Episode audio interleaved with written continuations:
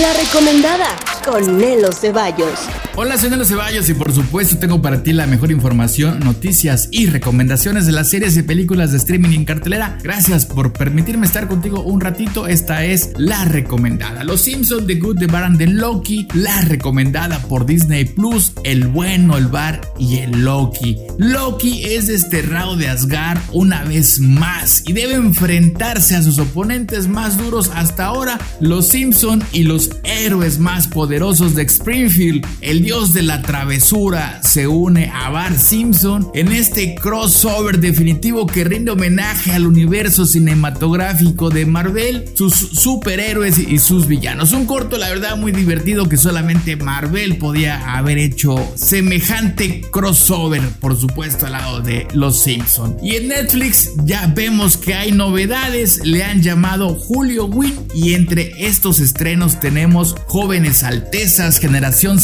56K, Kung Fu Panda 3, Casa Fantasmas, Mortal, La Octava Noche, Estados Unidos la película y La Calle del Terror, que son tres películas y van a ir seriadas una atrás de otra. Ya viene la segunda parte. Bueno, La Octava Noche del director y escritor Kim Tan-jung que nos trae una película de misterio y horror. La Octava Noche con un rosario en una mano y una hacha en la otra, un monje que en el pasado fue exorcista intenta dar casa a un espíritu milenario que está poseyendo a los humanos y desatando todo un infierno descomunal en la tierra. Quiero decirte que la octava noche tiene una hermosa cinematografía, una bonita fotografía. La verdad está padrísima. Posee unos momentos realmente entrañables, también muy divertidos, obviamente misterio y un escenario sobrenatural del día del juicio final que uff, hay mucho que ver y hay mucho que hablar en esta producción, La octava noche. En definitiva, para mí, la única película de terror que realmente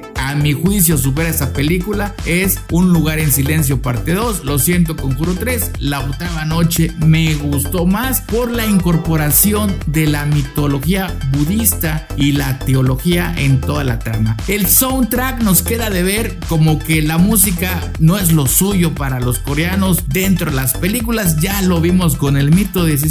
Yo digo el soundtrack nos queda de ver. La trama sí llega a ser un poco enredada pero digerible. Es de horror sobrenatural muy al estilo coreano. Es intrigante, espeluznante y cautivadora. La recomendada obviamente la octava noche. Pero antes tienes que ver La calle del terror 1994. Un lugar en silencio parte 2. El conjuro 3. Y ya te regresas a ver Netflix para que pongas la octava noche. Y por Amazon Prime Video un agasajo de película. Una muy divertida y entretenida película del 2018 del director Sebastián Leilo, Gloria Bell. Es una muy singular comedia romántica. Gloria Bell, protagonizada por Julian Moore, quien es una mujer divorciada que busca recuperar su esencia en alocadas fiestas en Los Ángeles hasta que conoce a un hombre con quien tiene un tórrido romance y hay nanitas, ahí empieza lo bueno. Sebastián Lelio vuelve a rehacer una de sus propias películas con esta comedia como de espíritu libre y pues bueno, no es perfecta,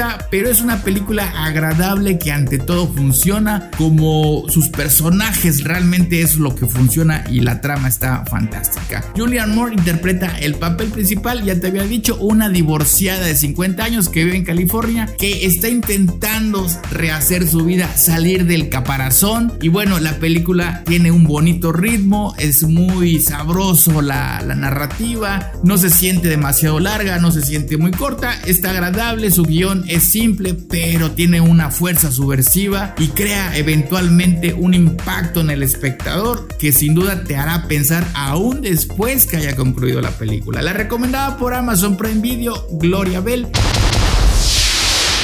Quédate conmigo un ratito y vamos a descubrir cuál es la recomendada de hoy. En cartelera ya está Black Widow, 132 minutos de una extraordinaria y fantástica película. Mejor de lo que esperaba, la verdad, acción, aventura, suspenso. Natasha Romanoff alias Viuda Negra, se enfrenta a las partes más oscuras de su historia cuando surge, como siempre, una peligrosa conspiración con vínculos con su pasado. Perseguida por una fuerza que no se va a detener ante nada para acabar con ella, Natasha debe enfrentarse a su propia historia como espía y a las relaciones rotas que dejó a su paso mucho antes de convertirse en una vengadora. Del director Kate Shortland, quien colocó obviamente una escena al final de los créditos finales, así que sí, sí hay la clásica escena al final, tendrás que quedarte. Ha recibido de todo, tanto bueno como malo y bueno, las críticas no paran. Unos dicen que la historia, pues que de plano no les gustó, otros que es una actuación brillante, unos dicen que no hay propuesta, pero mira, yo te voy a decir algo, la última palabra como siempre la tienes tú, para mí es entretenida, tiene acción, tiene muchos flashbacks que es la moda en este momento, ya lo hemos platicado aquí y nos ayudan a construir el pasado del personaje, tienen un buen relato, tienen muy buenos efectos, es sí es muy emotiva, es irónica y lo que yo diría al final del día, pues una muy buena película de superhéroes. Ahí la tienes esperándote en cartelera Black Widow, tienes que ir a verla, la recomendada. Y por Netflix, La calle del terror parte 1, 1994 y ya está disponible La calle del terror parte 2, 1978, una película de terror muy del 2021, pero parece de los 80s, un soundtrack de lujo, la verdad. Inicia la película así con un desfogue, con un bombardeo de canciones y que bueno, pues ya después como que lo van perdiendo. Las escenas levemente subidas de tono, aviso no apta para gustos conservadores, como que podría ahí haber como que un choque. Definitivamente hay mucha sangre, tiene una narrativa muy dinámica, me parece que es una muy interesante trilogía y es la recomendada por Netflix, La calle del terror parte 1 y parte 2. Por HBO Max, lo que hay en HBO Max y no te lo acabas es un gran catálogo de películas. Está la trilogía de Mad Max, está Venom, está Paul Fiction, está Space Jam, están los Cruz. Bueno, para donde mires, hay para todos los gustos. Así es de que, pues date un chapuzón, vete a, a dar una vuelta por HBO Max porque vas a encontrar de tocho morocho como en botica. Por Amazon Prime Video, lo más destacado del mes, sin duda, La Guerra del Mañana, la película de Chris Pratt. Ya habíamos platicado sobre ella, viajes en el tiempo y bueno, Chris Pratt da vida a un hombre del presente quien es reclutado para pelear una batalla en el futuro que va a definir el destino del planeta y de la humanidad enfrentándose a unos poderosísimos aliens. Y bueno, una trama muy interesante y giros insospechados en la historia, unos muy buenos efectos y bueno, ahí la tienes. La recomendada La Guerra del Mañana por Amazon Prime Video. Me da gusto que me acompañes, soy Nelo Ceballos, búscame en mis redes sociales o escúchame a través de Spotify. Un día de película. Igor Grum contra el Doctor Peste, un thriller ruso por Netflix del director Oleg Trofin y es la primera película rusa basada en una serie de cómics real de Bubble Comics. Es una película divertida, irónica y sarcástica con una crítica social entre líneas y un mensaje muy claro al final. Es la historia de el jefe de policía Igor Grum, quien es conocido en San Petersburgo por su carácter incisivo y su actitud irreconciliable hacia los criminales, pero todo cambia con la aparición de una persona con la máscara del doctor Peste que asesina a gente que ha escapado de la justicia por dinero o estatus social. Acción, aventura, comedia, muy divertida con una visión interesante de la cultura rusa moderna y el cine con todos los elementos, un héroe, un villano, probabilidades imposibles, un compañero